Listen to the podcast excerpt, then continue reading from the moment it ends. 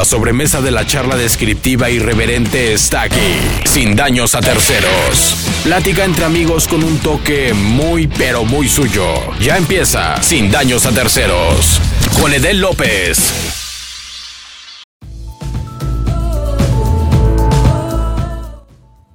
Amigos, muy buenas tardes. Hoy estamos en un nuevo programa de Sin Daños a Terceros. Hoy, hoy repetimos a una invitada.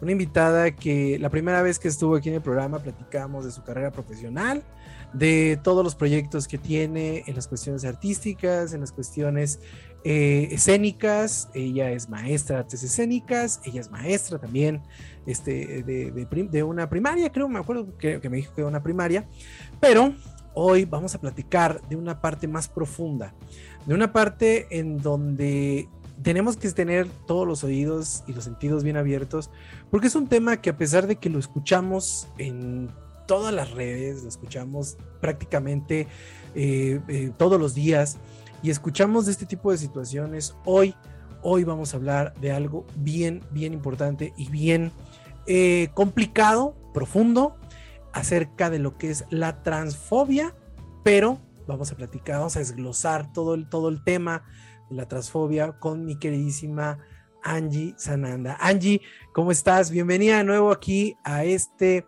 programa de Sin Daños a Terceros. Me da muchísimo gusto que estés aquí en un tema, en un tema que es eh, pues muy profundo, insisto, y que es un tema delicado, pero que lo vamos a platicar tú y yo de la forma en que siempre lo hemos platicado. ¿Cómo estás, mi querida Angie? Feliz, feliz, feliz, muy feliz. Gracias por invitarme. Y como te decía, tras bambalinas, yo siento que me voy a desnudar en una plaza pública frente a desconocidos, pero, pero creo que es necesario que se pongan estos temas sobre la mesa. Sí, bueno, este tema, eh, Angie es una persona transexual y este tema lo llegamos, lo llegamos a plantear en este programa por un video que ella subió en la plataforma de TikTok en donde ella hablaba de su experiencia. Eh, era el día de la, de la concientización de la transfobia y eh, ella platicaba toda su experiencia en todo esto. Yo siempre he querido tener aquí en Sinaloa Terceros una persona con la cual hablar de este tema, porque es un tema importante, es un tema, como, como bien lo dijimos, transbambalinas, como dice ella, es un tema pues que se tiene que hablar, se tiene que, se tiene que desglosar de forma personal, de forma social, porque es un tema que a lo mejor eh, ahorita que nos escuchen, eh, las personas que nos tengan que escuchar, pues a lo mejor va a haber tres, cuatro personas que se identifiquen con el caso de Angie y que se atrevan a hablar y se atrevan a salir adelante así como ella lo hizo. Yo platicaba con ella eh, y ella me dijo que ella siempre se ha sentido mujer, a pesar de, de, lo que pasaba en la sociedad, de lo que había en su entorno. Pero a mí me gustaría preguntarte, y la primera pregunta que a mí me gustaría hacerte, Angie, en este programa donde transmitimos a través de permanencias voluntarias aquí en Jalapa, Veracruz, ¿cómo es, cómo es el despertarte, verte al espejo, ver algo con lo cual no te sientes identificado? ¿Qué se siente ver a una mujer en el cuerpo de un hombre. Quiero, quiero que me cuentes esa parte, porque debe ser muy complicado, seas niño, adolescente, adulto, incluso anciano. ¿Cómo, cómo, cómo te enfrentas a eso?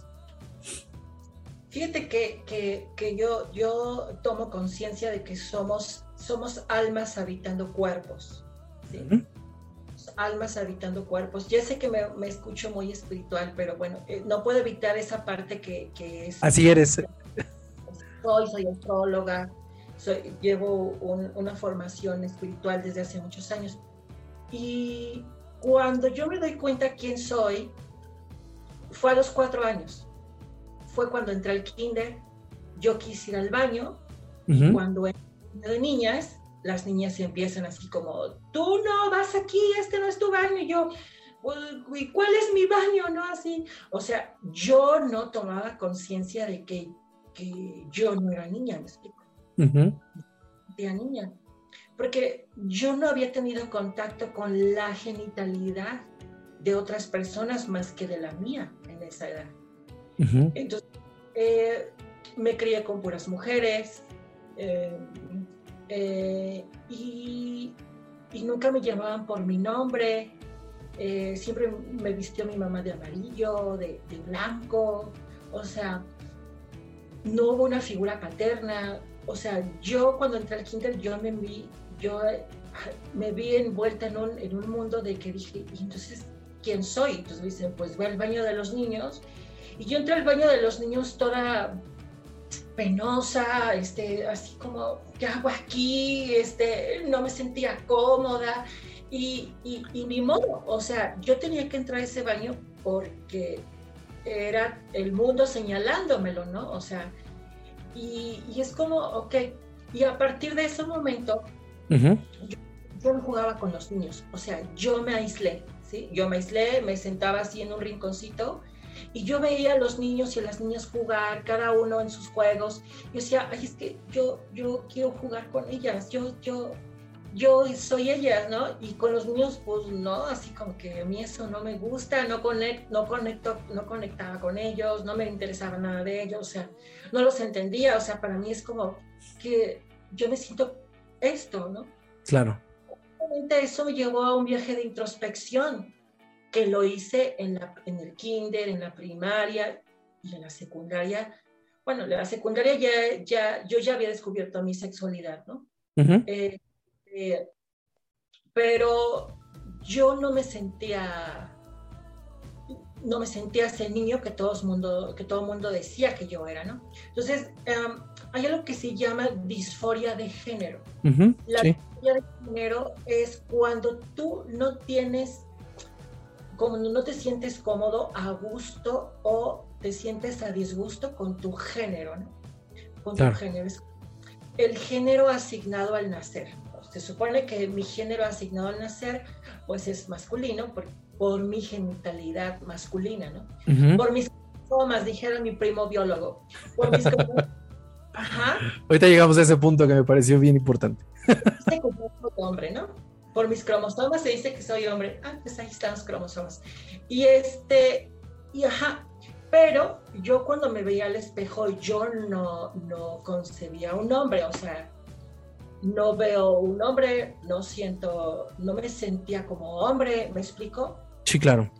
No me dirigía la vida como hombre, con, con, con lo que normalmente los hombres hacen, ¿no? De, de, partiendo desde los cuatro años, de la adolescencia, etcétera. Entonces, um, yo no tengo disforia con mi, con mi, ¿cómo decir? Con mi genitalidad.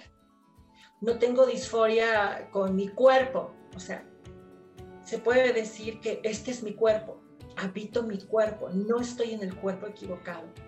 Claro. Que si yo me asumo como una mujer transgénero, porque es la manera en que se me puede nombrar, es la manera en la que se nombra, pero, eh, pero yo para mí soy una mujer diferente, ¿no? Este, claro. Con otras características que, que, que, que, posiblemente para otras personas digan, no, pues es que no lo eres, ¿verdad? Pero, este, o sea, en lo personal, yo en ningún momento me sentí como que este no es mi cuerpo, aunque claro, sí, yo quería, pues, todavía sigo queriendo. y, y, ya sabes, ¿no? Lo que toda chica quiere en la adolescencia, por ejemplo, ¿no? Claro. Pues eso yo lo viví muy diferente porque mi biología pues estaba indicando otra cosa. Hay gente que sí tiene disforia con sus uh -huh. genitales con su cuerpo. Hay gente que dice, este sí, este no es mi cuerpo, este, yo estoy en otro cuerpo. Yo... Y que necesitan psicológicamente incluso eh, arrebatar eso del cuerpo, ¿no? O sea, eh, quitarlo, ¿no? hablar. Físicamente, psicológica y físicamente, sí, arrebatar es, eh, su genitalidad que, que, les ayude a encontrar como esa concordancia claro. con, lo, con lo que hay adentro, ¿no? Pero digamos que yo me construí como mujer desde adentro y no desde afuera. Eh, en, en, lo que yo sentía, en lo que yo pensaba, en la manera en cómo yo me proyectaba hacia la vida, an, ante el mundo.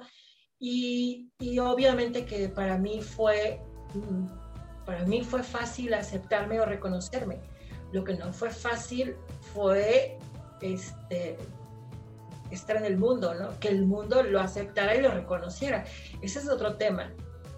Oye, cuando tú, me hablas de este proceso cuando tienes cuatro años, eh, obviamente a los cuatro años, muchos, muchos, y me incluyo, me incluyo porque yo soy parte de una sociedad en donde a lo mejor todavía no entendemos muchísimas cosas de, la comunidad LGTB, ¿no? O sea, tratamos, tratamos de entenderlas, tratamos de no ser un lastre para, para, para la lucha, pero al mismo tiempo también seguimos sin entender muchas cosas. Esa es una realidad, digo, no creo que exista un heterosexual o una persona normal que, normal, entre comillas, que eh, entienda muchas cosas de las que suceden en, el cuerpo y en la mente de, las personas homosexuales, transexuales, queer, etcétera, etcétera.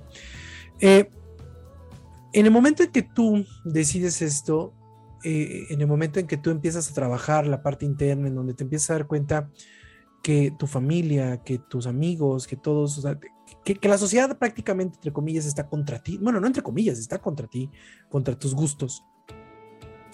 ¿Cómo, cómo llegas? O sea, ¿cómo, avanzas a través de tu, de tu vida en un mundo que literalmente mm, no te acepta como eres? O sea, mucho se habla, mucho se habla del orgullo LGTB y, el otro día mm, escuché una, expresión que no me agradó, me causó gracia, pero al final después la, la, analicé y dije, no, debe ser muy complicado eso, ¿no? De, no, puedes causar, no puedes tener orgullo, por ejemplo, de ser una persona que tenga relaciones este, con otro hombre, ¿no? Así, así, lo, así lo ponían, ¿no? Pero, ajá, o sea, eh, pero sí, sí, llega a moverse una lucha en donde te tienes que sentir orgulloso como persona, ¿no? O sea, en donde vas avanzando solo. aquí estás hablando que es de los cuatro años en donde te enfrentaste a tu familia, a tus amigos, al sistema, a la sociedad, a tus escasos cuatro años, 1984 estamos hablando. Eh, ¿cómo, ¿Cómo llevas todo este proceso? O sea, si para nosotros, las personas que somos normales, entre comillas, tenemos procesos graves, personales, psicológicos, sociales, ¿cómo lo lleva una persona que, tiene una, una, disforia? ¿Cómo, cómo, cómo, ¿Cómo sobrevives en el día a día? Ok, bueno, a mí me ayudó mucho la autoescucha y la observación y el ser este, analítica y el aprender a estar conmigo, ¿sí? Aprendí a estar conmigo porque yo no me sentía parte de un mundo, porque yo no me sentía parte de los hombres ni parte de las mujeres, porque claramente cuando yo tenía cuatro años yo no era consciente, pero conforme fui creciendo, claro que fui siendo consciente de mi genitalidad, de la genitalidad de otras personas y entonces tan solo en el libro de primaria, ¿no? Que te ponen niño y niña, ¿no? Y ya hay, te, ya hay los genitales, ¿no? Sí, claro. o sea, ir descubriendo eso por, por ti mismo, eh, por mí misma, fue eh, como ir descubriendo un mundo desconocido para mí. Es como, entonces, ¿quién soy, no? Eh, lo decía yo con Carla Sánchez Martí este, antes de la entrevista que di hace como dos semanas. Le digo, este, uno, uno no está seguro de quién es, pero sí está, sí tiene la certeza de quién no es, ¿me explico? Claro. O sea, descubrirte quién eres es un proceso personal que todos tenemos. Sí. Solamente en, en el género ni en lo sexual, sino también en la vocación, en la fe, en, tus sueños, en tus, etcétera, etcétera, ¿no? Entonces, eh, para mí fue irme descubriendo, ir como en un viaje. Claro que tenía yo todo en contra, porque este, en ese tiempo, pues sí, te cantaban la canción de Molotov, ¿no? sí, claro, este, claro.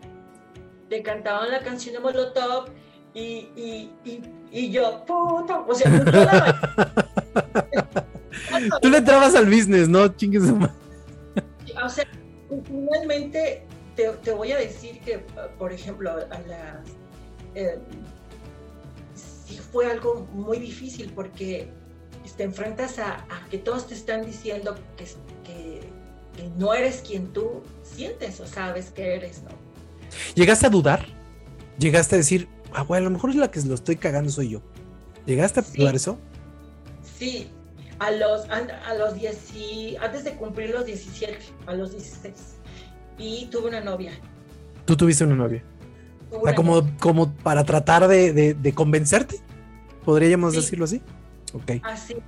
Tuve una novia, pero fue demasiado chistoso porque, o sea, la chica todavía es mi amiga, este, y, y la chica pues muy guapa y, muy bonita y, y, pues de familia, o sea, tenía yo para que cualquier men de ahorita o de ese entonces me dijera, no manches, tienes, wow, pero sin en cambio íbamos caminando de la mano, yo con mi pelo corto y nos decían, adiós a las dos, o sea, adiós a las dos. y cuando yo la besaba, pues yo sentía que besaba como mi mano, no sentía yo nada y en cambio veía yo pasar un chico que me gustaba y ya y las mariposas y aquí en medio. Ay, chiquitito, vente para acá, ¿no? ¿qué es esto que siento, no? ¿Por qué con ella no siento nada o, con no? Sí era la atracción, pero de de admiración, de decir, ay, yo me gustaría tener esto, me gustaría verme así, claro. pero pero no como, pero aquí adentro en, la tripa, en, las entrañas, en, las venas, no sentía yo nada, comparado con ver un chico, solo verlo, ¿eh? o sea, solo ver un chico y, ¡ah! o sea, es Terminas en el, el, punto, el punto de partida es tu niñez y llega el momento clave, que yo creo que es el momento clave de, de todas las personas, la adolescencia, en donde se descubren, como bien lo acabas, ahorita lo acabas de ejemplificar, ¿no? Se descubren muchísimas cosas, sale a flote otras, ¿no? O sea, te sientes ofuscado, etcétera, etcétera, ¿no? ¿Cómo, ¿Cómo se convierte ese proceso en algo en donde tú ya tienes que empezar a identificarte en un mundo? Porque, insisto, estamos hablando, tú y yo somos de la misma edad.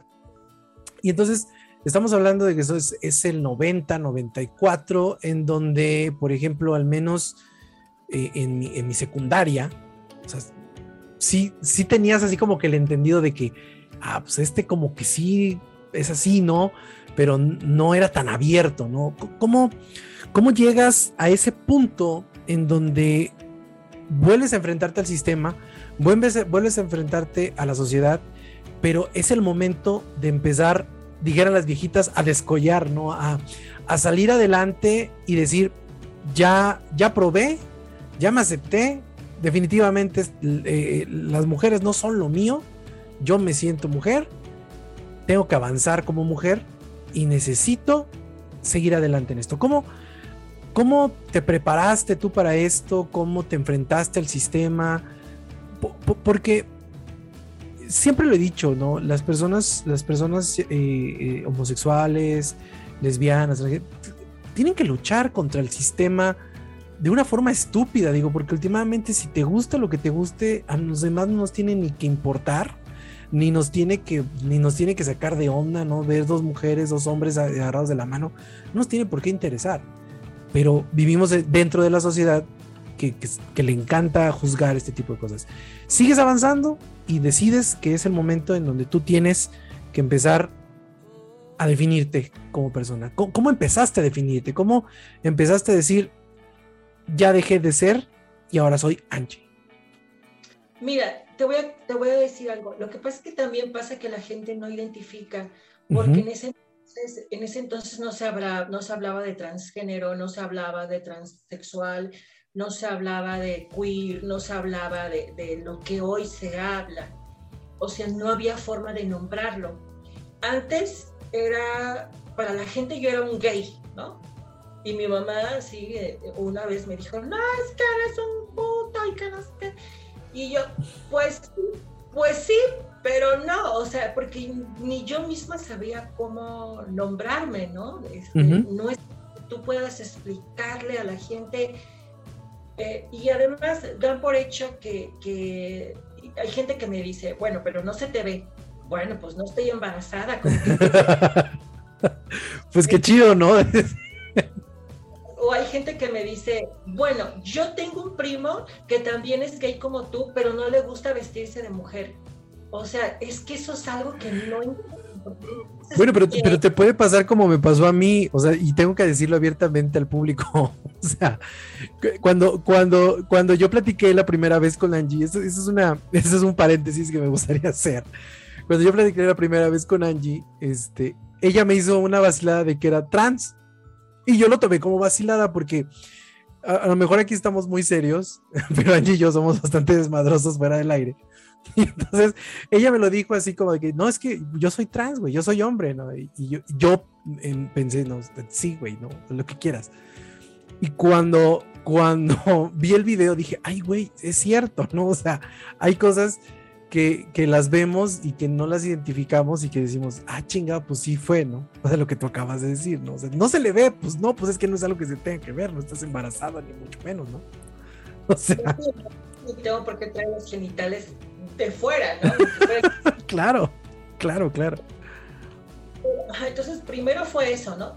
Descubrir que, que, que, no era yo un gay que se quería vestir de mujer, que, que, era yo alguien que, no se sentía como hombre. Y que yo tenía que aprender a, a descubrir quién era, pero sobre todo asumirme quién yo era como un acto de amor propio, o sea, partió de un acto de amor propio.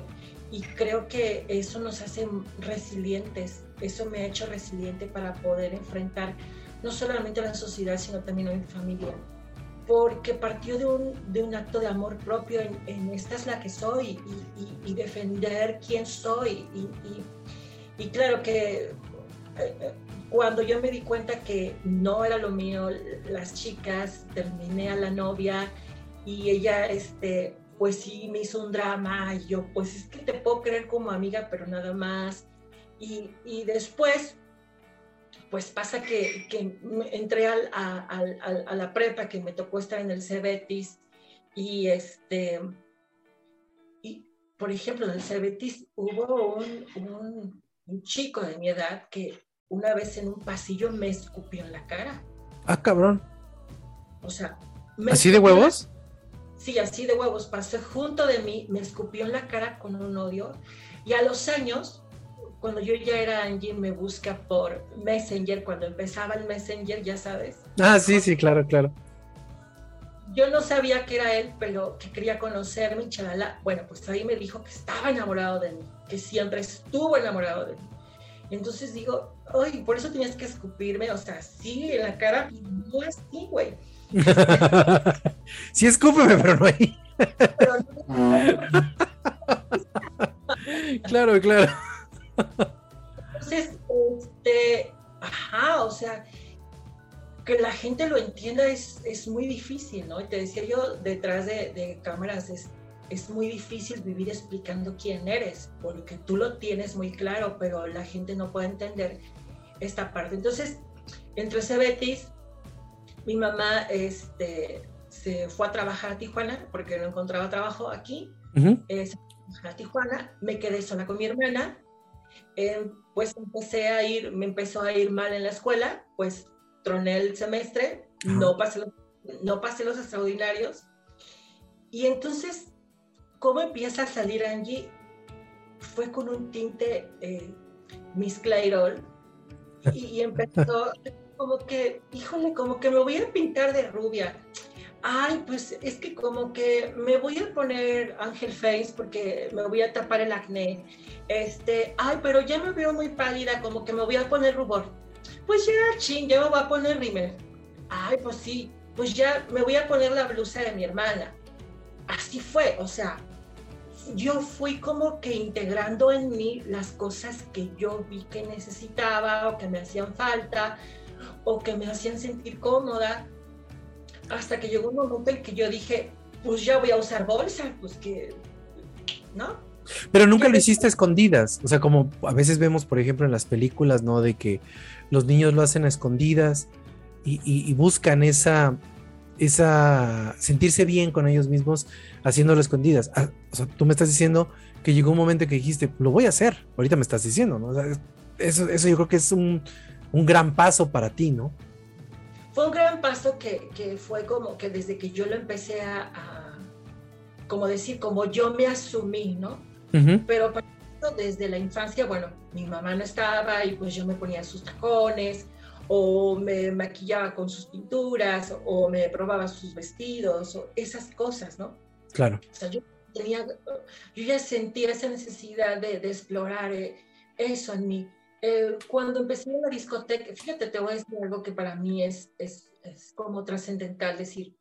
Cuando yo empecé, antes de ser Angie, yo iba a las discotecas con, con cuatro amigas que nos decían soñadoras. Ya ves que hubo una novela ahí que se llamó así Las Soñadoras. sí, sí, sí. Porque entrábamos a la, a la disco así a tirar rostro, ya sabes, bueno. Y eran las soñadoras. Y este, pero para que yo pudiera ir a la disco, o sea, yo tenía que irme a una calle, una calle como así escondida, y nos cambiábamos atrás de un, de un auto viejo bajo la luz de un poste. Yo sé que suena a canción de Shakira, pero, pero no, la verdad es que sí, no fue fácil y para regresar a tu casa tenías que volver. Volver, a también. Ajá, y en ese entonces pues sí usé pelucas y eso que nunca me gustaban las pelucas. Y este, y, y, ajá, pero es que era la única manera porque no podía salir así de mi casa, ¿no? Hasta que mi mamá fue cuando ya no estuvo, cuando regresó de Tijuana, bueno, pues ya se encontró a Angie. Ajá. Oye, y, y entrando ya un poco al tema, ¿no? vamos a ir entrando un poco por pedazos al tema de la transfobia. Me hablabas de esta persona que te escupió en la cara eh, eso, eh, psicológicamente hablando, pues es una forma así como de, bloquear a la persona, o sea, bloquear lo que tú ves en la persona y tratas de menospreciarlo para poderte sentir superior, ¿no? Cuando al fin y al cabo estás inmerso en la misma situación, pero bueno, tratas un poco de, salir adelante de lo que sientes y lo que piensas. Pero, eh, por ejemplo, tú has tenido casos graves de transfobia, o sea, te han, te han, eh, este, pues es una agresión física, y estamos hablando de que estamos hablando de palabras mayores, ¿no? ¿Cuántas, cuántas veces hemos escuchado, eh, pues, de personas eh, de trans que asesinan, que, que, golpean, incluso gente este, transvesti también, no sé, muchísimas situaciones en donde este tipo de cosas de la transfobia, porque también ahorita vamos a platicar un poco de esta situación de que ustedes están así como en el limbo, ¿no? O sea, ni las mujeres los quieren porque no son 100% mujeres, ni los hombres los quieren porque no son 100% hombres, o sea, legalmente también están como en ese limbo, ¿no? O sea, está, está una situación eh, bien, bien, interesante y también un, tema muy profundo también de análisis en todo ese tipo de situaciones, pero la transfobia se ha convertido para ti en un punto complicado en tu vida? ¿Has, has, has visto que la transfobia ha ido creciendo? Eh, está igual que hace unos años. La información nos ha vuelto más ignorantes. ¿Tú, ¿Tú cómo ves esto? Tú como gente trans, ¿cómo lo ves? Mira, yo te voy a decir que, que a mí me tocó que me gritaran de todo en la calle, que me aventaran piedras y a mí me tocó que efectivamente me golpearan. Cuando yo tenía 17 años, me golpearon cinco ¿Cuánto? Cinco tipos. ¿Cinco? Cinco. Ajá. Me golpearon okay. Y, y, y, me soltaron hasta que yo grité ya que, o sea, que ya, pero yo recuerdo que mi voz la escuché así muy lejana, o sea, uh -huh. yo ya estaba teniendo el conocimiento. Cuando yo llegué a casa, yo tenía mis, o sea, o sea, casi, casi este, Santo Cristo, ¿no? O sea, mi cara desfigurada, hinchada, o sea, derrames en los ojos. Uh -huh, sí. Y, y, y, con el tiempo supe quién fue, pero en ese momento no había un móvil, me explicó, o sea, pues simplemente... Pararse, golpear por golpear. Pararse y qué, qué putito y qué esto y qué lo otro, y ya sabes los insultos, hasta empezar a, a golpear, empujones, hasta empezar este, por, pues, por, por dejarme casi inconsciente en el piso.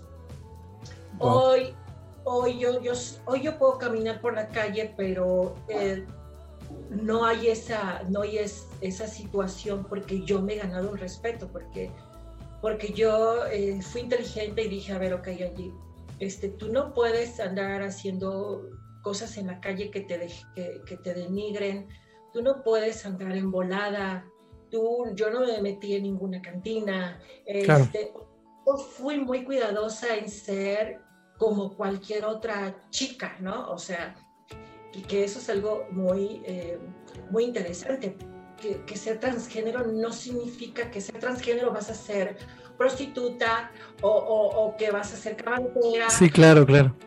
O, que, o que te vas a andar metiendo a bares o, que tu cuerpo es bodega para toda clase de sex, de hombres, porque pues todos quieren, porque todos quieren. porque es que se, se, malinterpreta, ¿no? Se piensa que el gay, el, el trans, el queer son son gente que, que nada más se utilizan para ese tipo de situaciones y pues no, son personas normales que tienen simplemente eh, gustos distintos y se acabó, ¿no?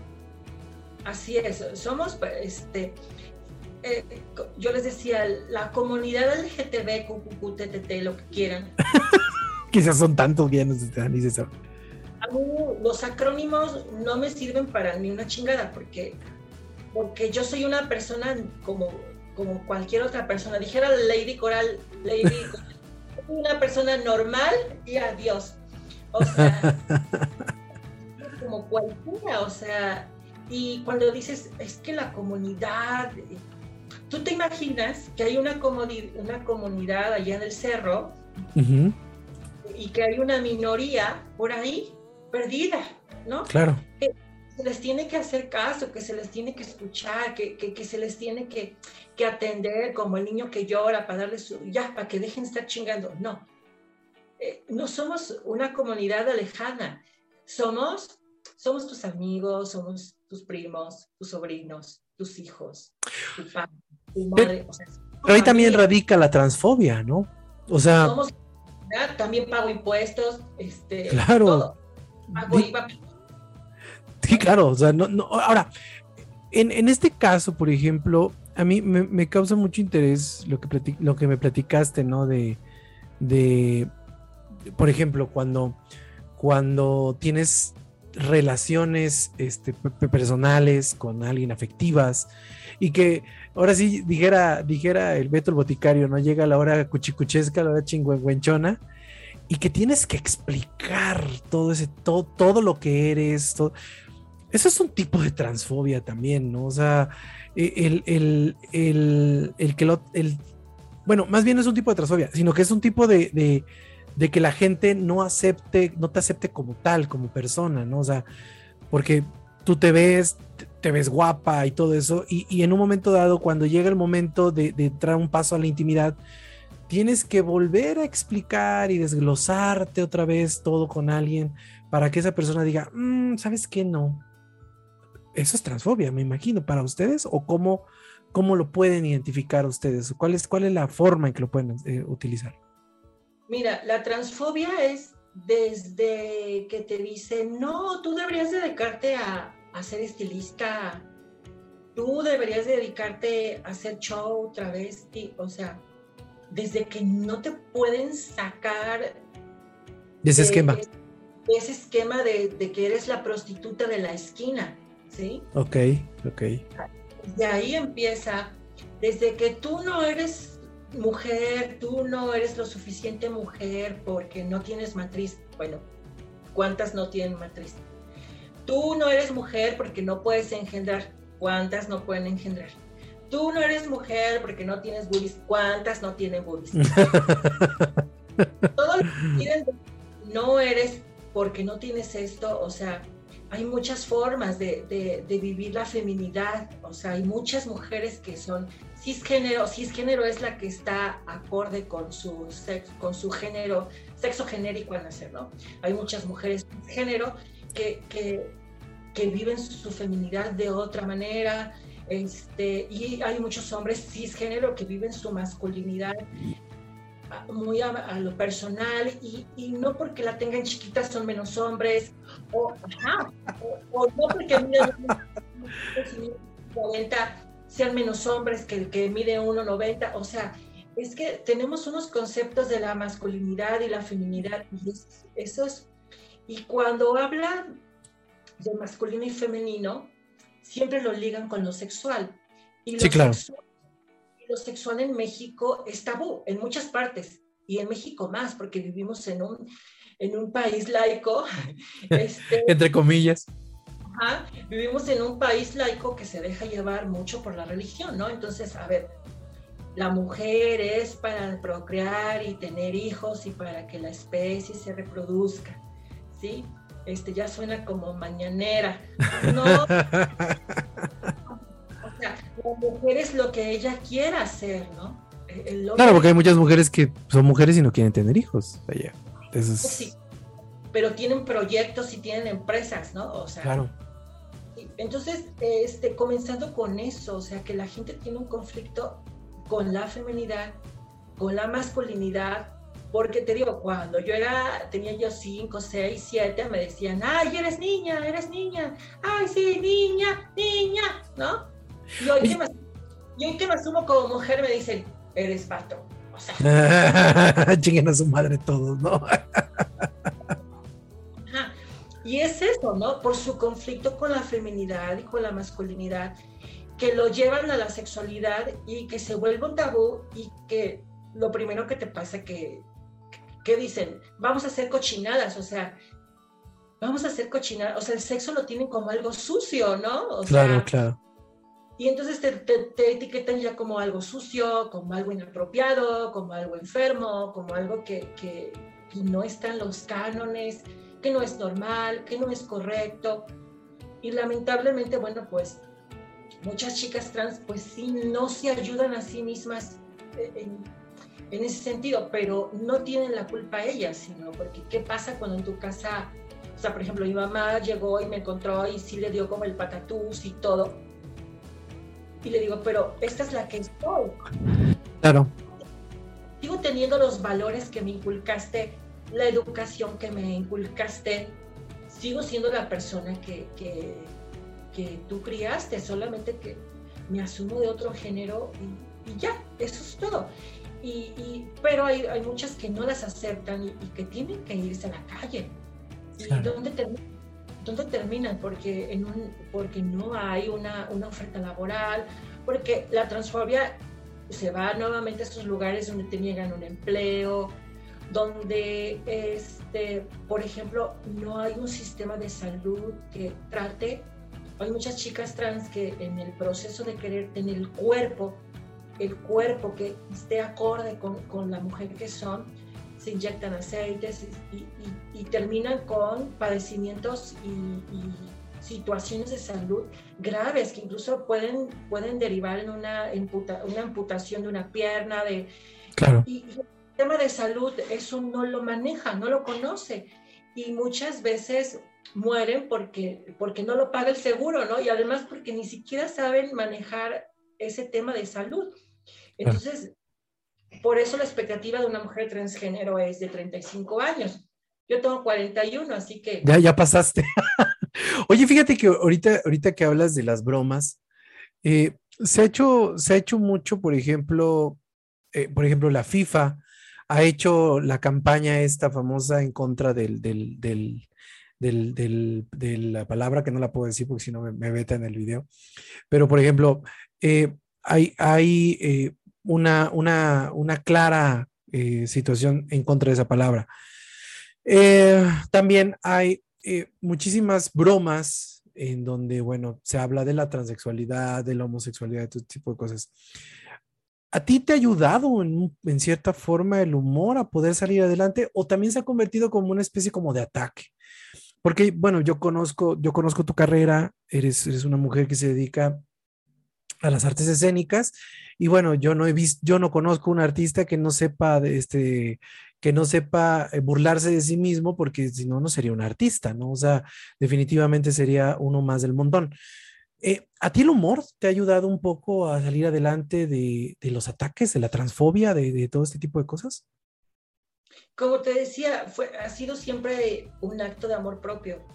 Y en, el, en ese acto de amor propio muchas veces sí he tenido esas situaciones en las que pues le encanto al tipo y, cuando le digo, oye, pero está esta situación, o sea, todo esa, ese romance y, ese filtro se va a la basura y se vuelve muchas veces en todo lo contrario, ¿no? Este, por eso yo siempre trato de ser honesta cuando, cuando voy a conocer a alguien.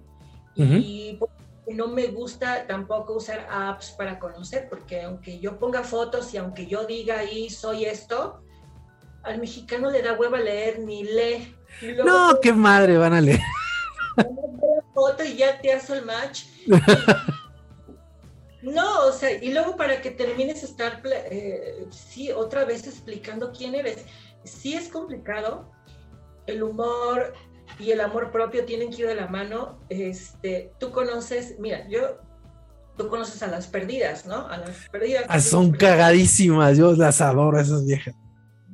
Y, y, y sabes qué, te voy a decir una cosa, este, con mis amigas, cuando yo salía con, tenía amigas trans, ahorita no tengo, cuando yo tenía amigas trans y salíamos, es, ah, tenemos que aprender a reírnos de nosotras mismas porque porque la gente se burla de nosotros. Y si, tú no, si tú no sabes tener esa autoestima, esa, pues más que nada ese entrenamiento, es como un entrenamiento de, de, salir al mundo y de poder enfrentar la, la, la, jauría, de poder enfrentar la selva, ¿no? Es supervivencia. Sí, claro, claro.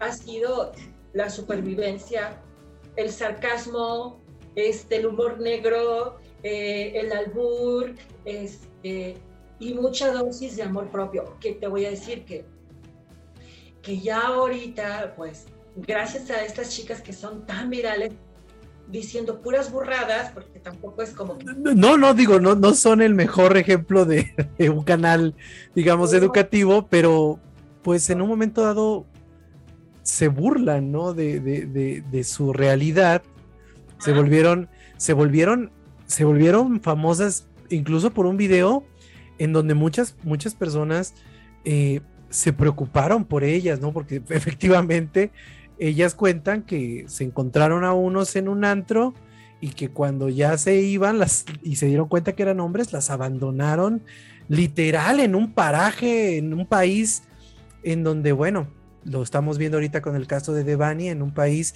en donde, bueno, no puedes, no puedes estar parado o mal parado en un lugar porque te conviertes en una estadística, ¿no?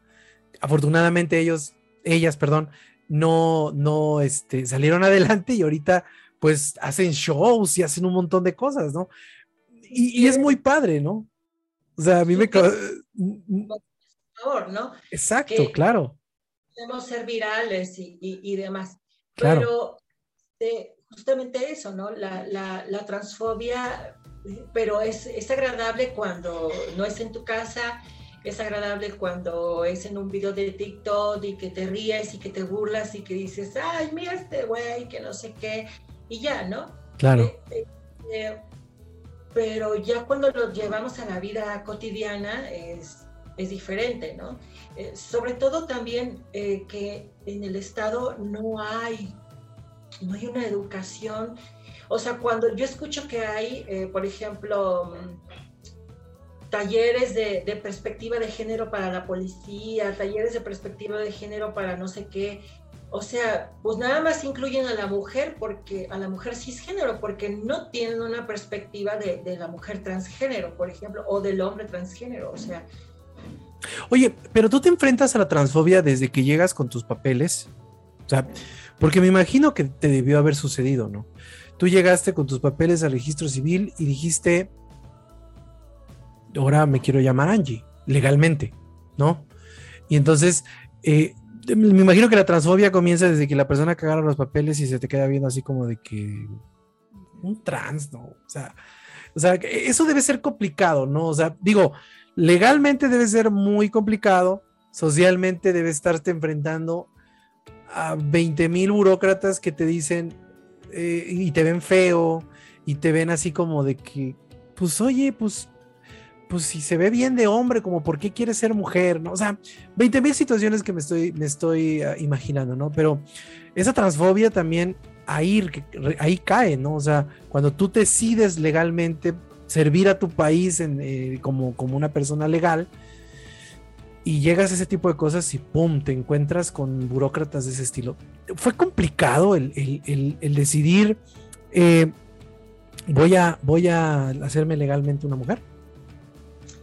Sí fue complicado. Como hay algo que se llama transición y la transición puede ser desde métodos, eh, una, ¿cómo se le llama? Este, un, un, trabajo hormonal, ¿no? Ajá, sí, el, la terapia hormonal. Ah, el cambio hormonal hasta llegar a, la, bueno, a, unas, a cirugías, ¿no? Las cirugías, hay gente que se hace feminización, cirugía de nariz. Sí, sí, claro yo no pasé por un proceso eh, ni de feminización, ni me operé la nariz, o sea, la que ves es la que, ves es la que soy, ¿no? Y, y, yo siempre me asumí tal cual. Para mí nunca había habido un conflicto mm, con mi nombre porque yo me asumía como Angie y punto, ¿no? Y ya cuando conocí a la gente, pues soy Angie. Pero cuando yo quise estudiar, entonces, cuando yo quise terminar mis estudios, dije, ah, caray, pues es que yo no quiero ser nombrada en la lista, cuando, en el pase de lista por el nombre de Pilar, o sea. Claro, claro. Y, y, el trauma fue más grande cuando viajé con mi amiga, fíjate, viajé con una amiga y la acompañé a Guadalajara que se hiciera la cirugía de reasignación. Este, y, y, fuimos al, a, estábamos en el aeropuerto y todo, enseñó mi boleto y ven mi nombre y, dicen, ¿y quién es fulano de tal? Soy yo. Y entonces sentir esa humillación, porque yo me sentí humillada. Claro, claro.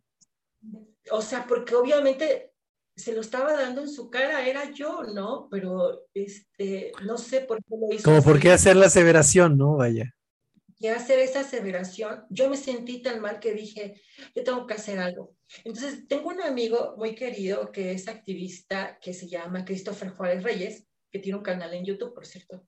Y eh, platicando con él, este, una vez me dice, oye, ¿sabes qué, Angie? Hay que juntar nuestros papeles, vamos a enviar los papeles porque nos van a ayudar en una fundación en México, porque se acaba de aprobar la ley de identidad de género. Eso fue en el 2015 por Ángel Mancera, ¿sí? Miguel Ángel Mancera, que estuvo ahí con otros grupos y chalala, bueno. Entonces, este, pues yo entré como en un paquete que fue a nivel nacional, como un paquete grupal de cambios de, de, nombre y género. Entonces, en México, desde el 2015, tú puedes ir y tú puedes decir, no, pues yo me quiero llamar Petra, Juana o Juana la Cubana o como se me la ah, claro. Y no tienes que pasar por un proceso psicológico ni psiquiátrico. En España tienes que pasar por un proceso. Sí, sí, sí. Legalmente tiene que darte un psicólogo una, un papel en donde. Este, para cuando mi amiga se hizo su cambio de sexo, es, su reaccionación sexual, le decía al médico, tienes que traer un estudio de un psiquiatra. Y le dice, ay, tenemos casi 20 años viviendo como mujeres, o sea, no, me voy a. Sí, ahorita no es como que plan, ¿no? ah, chido, están matando a las mujeres, este, no hay un salario equitativo, este, están en riesgo, vamos a ser mujer porque es de moda ser mujer. O sea, no, no es así como que tú dices, ah, pues ahora se me ocurre que voy a ser mujer. No. Y entonces este, fui a, México, hice mi cambio. El problema fue cuando yo vine aquí a Veracruz, a Jalapa, y quise cambiar todos mis documentos porque mi propósito es porque yo quería seguir estudiando. Entonces quise cambiar mi certificado de primaria, etcétera, etcétera, y me dicen, no, pues es que necesitamos que, que, nos, que tu CUR, tu CUR primigenio esté eh, homologado con tu CUR nuevo. Entonces tienes que ir a la reina bueno, pues ahí voy a la reina. No, pues necesitamos que... Ah, la... Ah, necesitamos que me mande una orden el director general de registro civil a nivel de estatal. Ah, bueno, pues órale, vamos a ver al pinche director. Y este, no, pues sabes qué, yo necesito que tú me traigas una orden judicial. O sea, todo eso, así, así de ese grado si yo necesito que me traigas una orden judicial porque yo no puedo hacerte el cambio nada más porque en México dijeron que sí. ¿Me explico? Sí, o sea, se, hace, se hace, ya se hizo legal, pero no te lo quieren aceptar. Ajá, como, como, como el matrimonio igualitario, ¿no? Claro, claro. Lo que tienes que hacer es un juicio de amparo. ¿sí?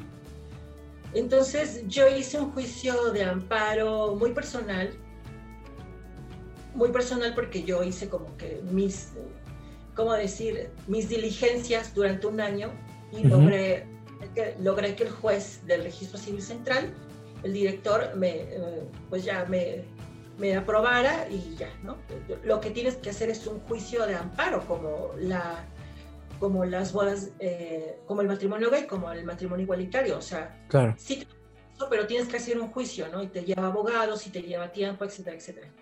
Entonces, una vez que yo logré, pues, un cambio, ya para mí fue diferente, o sea, porque es como, tengo el derecho de, de tengo el derecho de ser yo, ¿no? O sea, legalmente. Legalmente tienes todo el derecho de hacer lo que quieras, ¿no? Y ser yo. Y eso como identidad y como persona te, te ayuda a reafirmarte y sobre todo que pude estudiar. Me metí a estudiar teatro y entonces saqué mi carrera de teatro y bueno, pues... Aquí estás. Oye, ¿qué piensas tú como, como una persona transgénero eh, de, de, esto que está sucediendo ahora? No sé si te enteraste de que hace una, hace una semana, creo que fue, que Cinemex, por ejemplo, hubo una situación ahí en donde una, una chica transgénero entró a un baño de hombre, de un baño de, mujeres y personal de Cinemex la sacó del cine porque, según el personal de Cinemex, estaba mostrándole los genitales a las niñas y a las señoras que estaban ahí.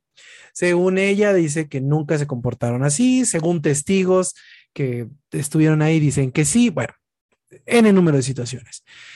Eh, las mujeres no las aceptan como mujeres, o sea, las mujeres les piden a ustedes, mujeres trans, que no se no apoyen la lucha de las mujeres porque no son mujeres, porque son hombres que confundidos, vamos a llamarlo así.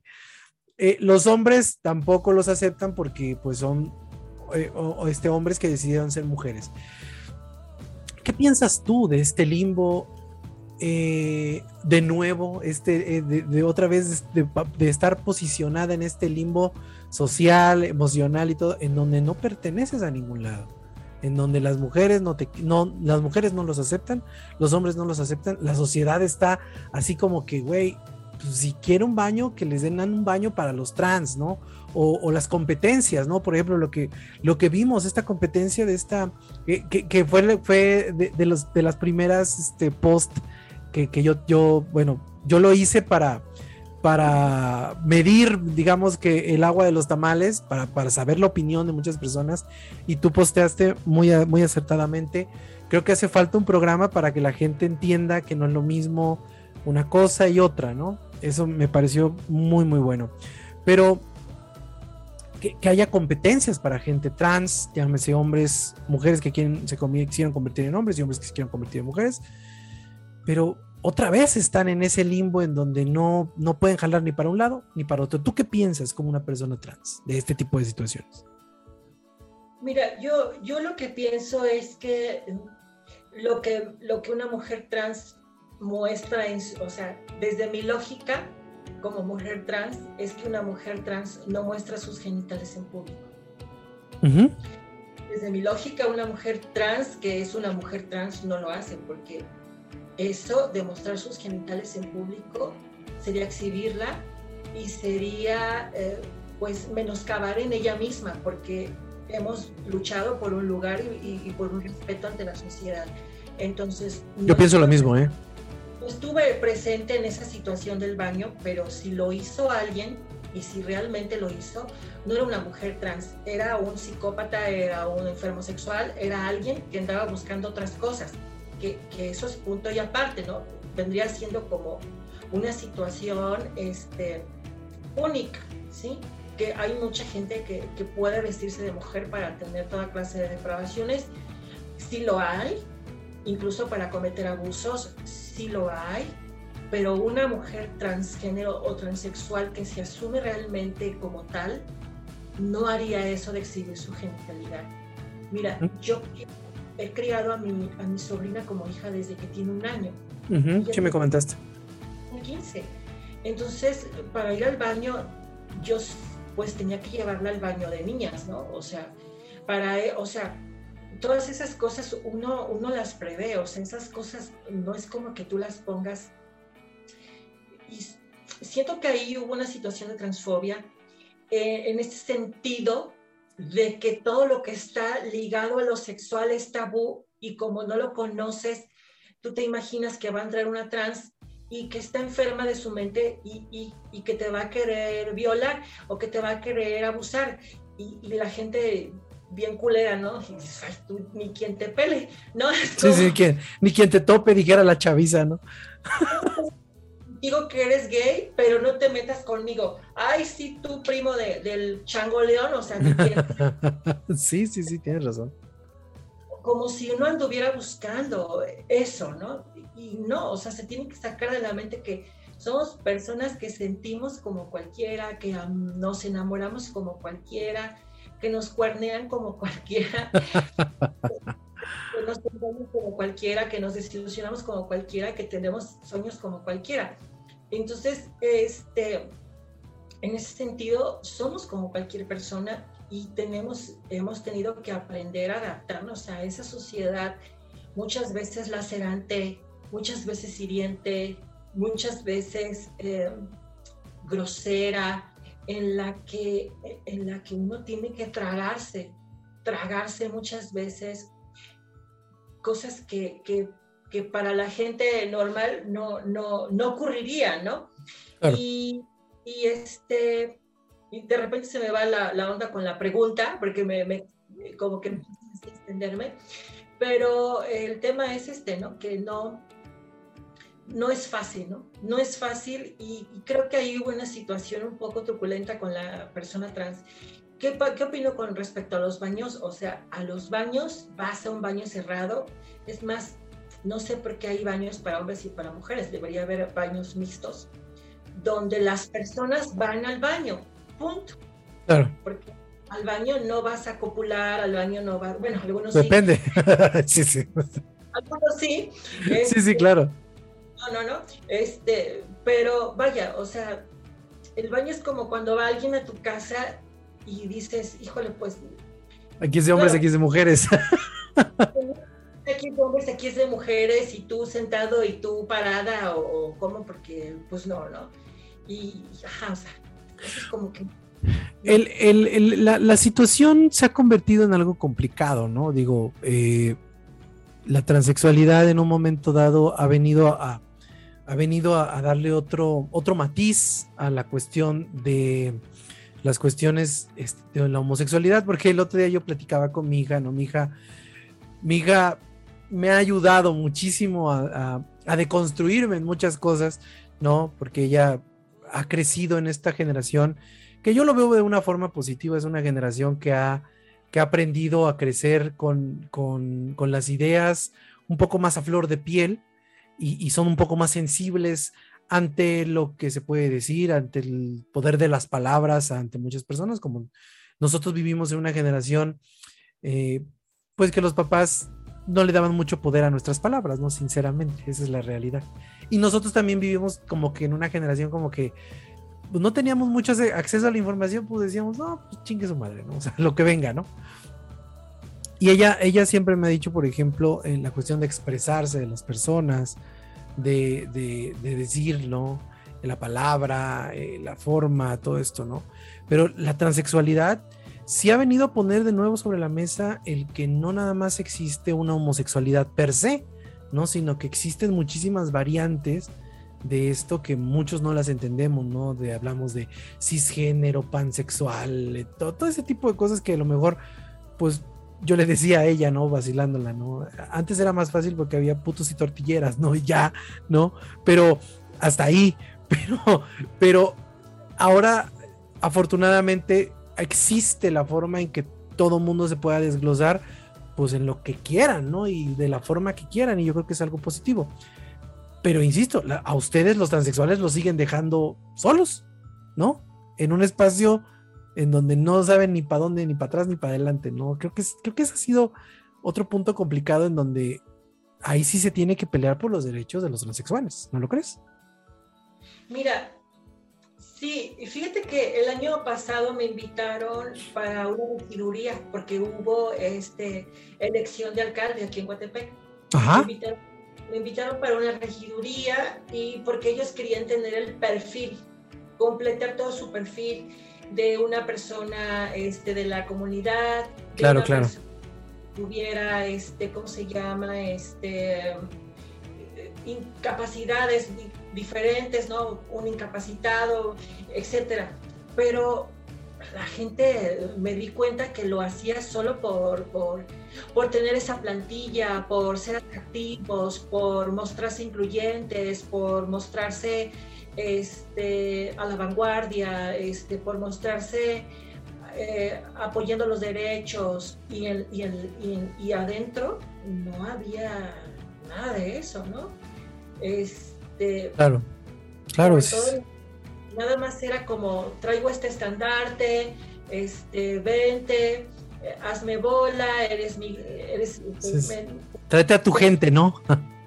Trae a tu gente y organízame algo. Y tú que eres creativo, bueno, pues este, ponme aquí unos globos. Ajá, sí, todo eso, ¿no? Pero eh, sí, sí nos, nos ven, todavía no nos pueden ver como lo que somos, como personas. Claro. Se dice, se dice que hay 64 expresiones sexogenéricas. 64 expresiones sexogenéricas en todas sus diferentes gamas y ramas. Este, los indios, los, los indios americanos hablaban de un espíritu, o sea, de las personas transgénero eran dos espíritus, ¿no? Son dos espíritus. Y de hecho, y de hecho ellos lo reconocen, la trans, la, el transgénero lo reconocen como, como una decisión, o sea, así, tal cual. Como una decisión y también lo reconocen. Y lo respetan como un ser evolucionado espiritualmente. Sí, sí, sí, sí, efectivamente. No solamente tengo el poder de la mujer, sino el del hombre y, eso, eh, y eso, es, y eso yo lo llevo a la vida diaria y entiendo tanto a las mujeres y entiendo tanto a los hombres en su genicalidad y a las mujeres en su emocionalidad y, o sea, te da cierto poder, o sea, también, y a la gente le da mucho miedo eso, porque es como una mujer empoderada. Claro. Una mujer empoderada, este, ¿qué haces? La señalas, la juzgas. Este, yo te dije, me voy a poner minifalda porque la minifalda me empodera, porque salir a la calle y ser yo con una minifalda es, es más que llevar una bandera o, decir pertenezco de esta comunidad o, o, o, soy lo que soy, porque tampoco es como que tenga yo por qué andar reclamando o diciéndole a todo el mundo quién soy, ¿no? Porque claro porque eso qué, ¿no? Tampoco va. Este,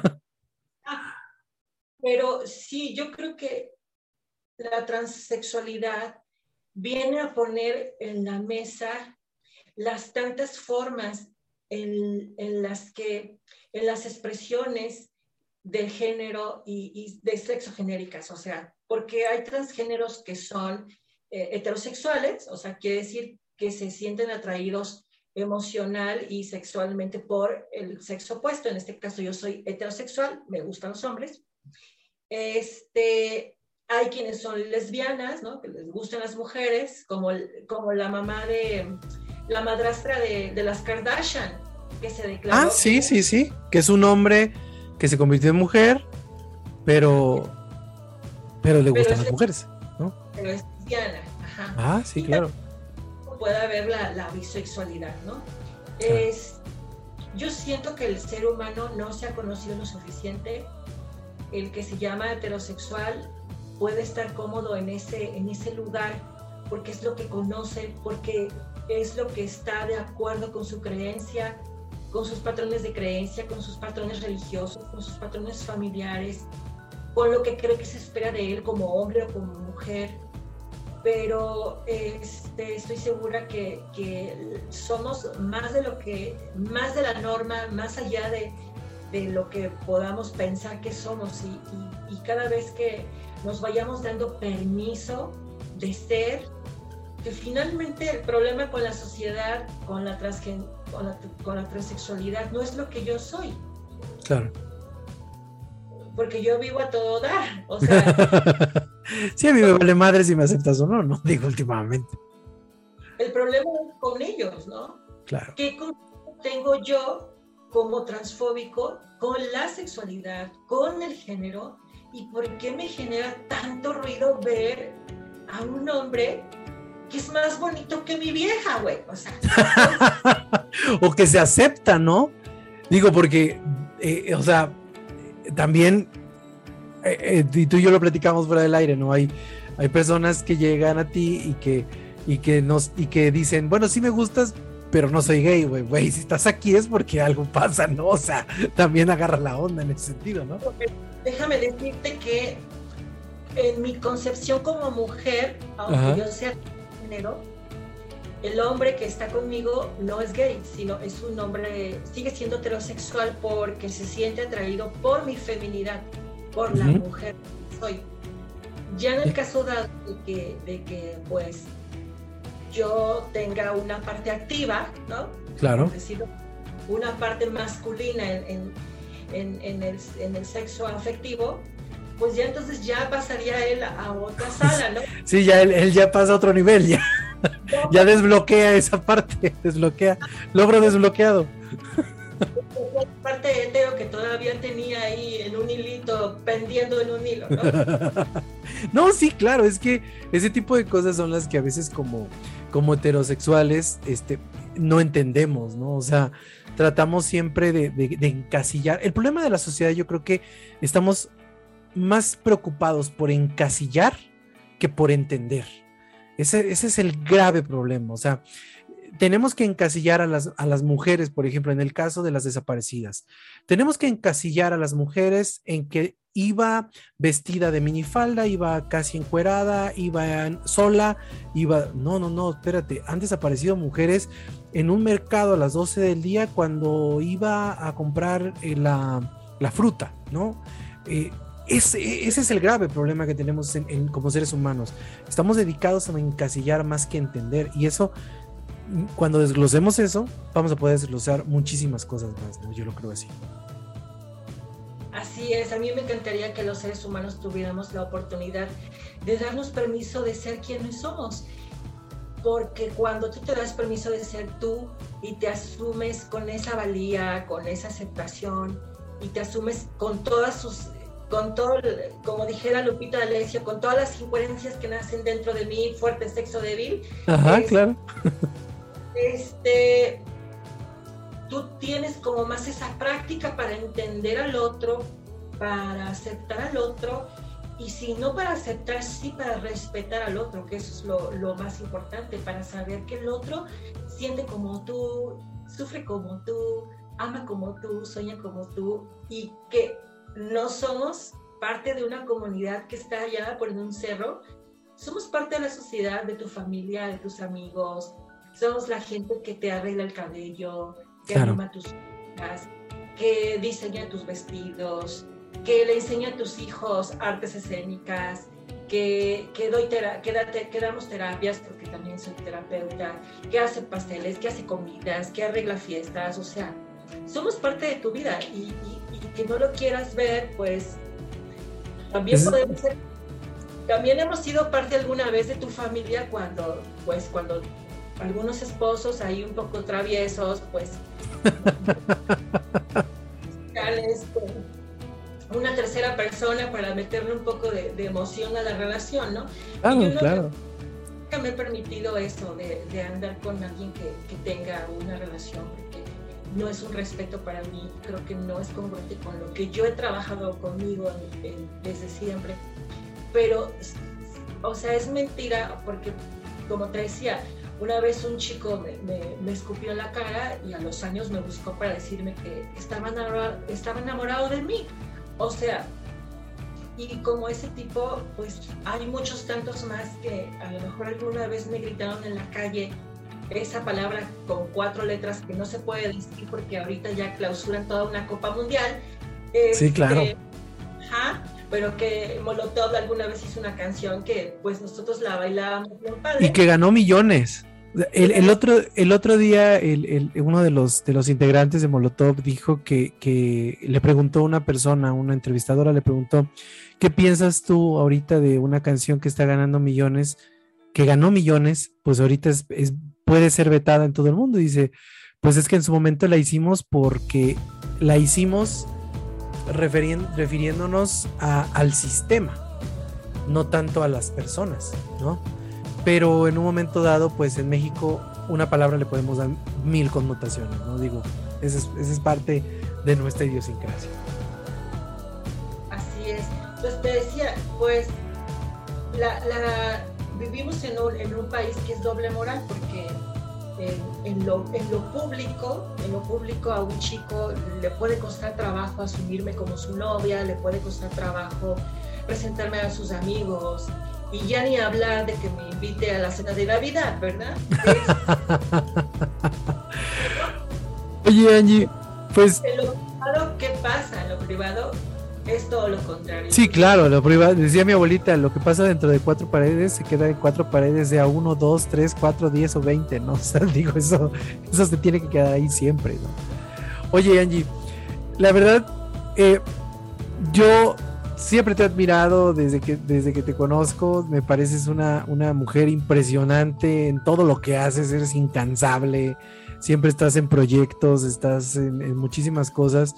Y, hoy, hoy puedo decirte que te admiro más porque eh, tenía yo, si te soy sincero, llevo 10 años haciendo entrevistas y, esta es la primera vez que tengo una entrevista que, que, que no sabía yo cómo abordarla, ¿no? O sea, que no sabía yo cómo, cómo enfrentarme a ella, pero tu sinceridad, tu, tu forma tan, tan ética de, ser tú, de, respetarte como persona, me ayudó y me empujó a, poderte, a poder tener la, la confianza de poderte pedir que hablemos de esto, porque así como tú, debe haber muchos chavos que ahorita te vean y digan, así me siento, y puede haber muchas personas también grandes que digan, pues sí es cierto, yo toda la vida me he sentido así, ¿por qué no hacerlo ahorita? Eh, la transexualidad no es un cáncer, la, la, transexualidad no es una gripa que se quite con una pastilla, la transexualidad es algo con lo que, como bien lo acabas de decir, lo vives, lo sientes, luchas con él y tienes que salir adelante, que es lo importante, eso yo creo que es lo más importante. Como siempre, eh, tenemos el tiempo medido, pero eh, algo más que te gustaría agregar. Me encuentro fascinado de volver a platicar contigo. Sé que será el segundo programa, de lo mejor varios que vamos a tener. Pero algo más de lo que tú quieras agregar en este programa, algo más que lo que tú quieras decir, cuéntame. Pues nada, fíjate que, nada más me gustaría comentar o agregar, decirles que sean empáticos y, y platiquen con sus hijos, entiendan a sus hijos más allá de lo que esperan de ellos, porque pueden sorprenderse. No quiere decir que, que en todas las familias haya un, una persona de la comunidad LGTB, pero tampoco está descartado.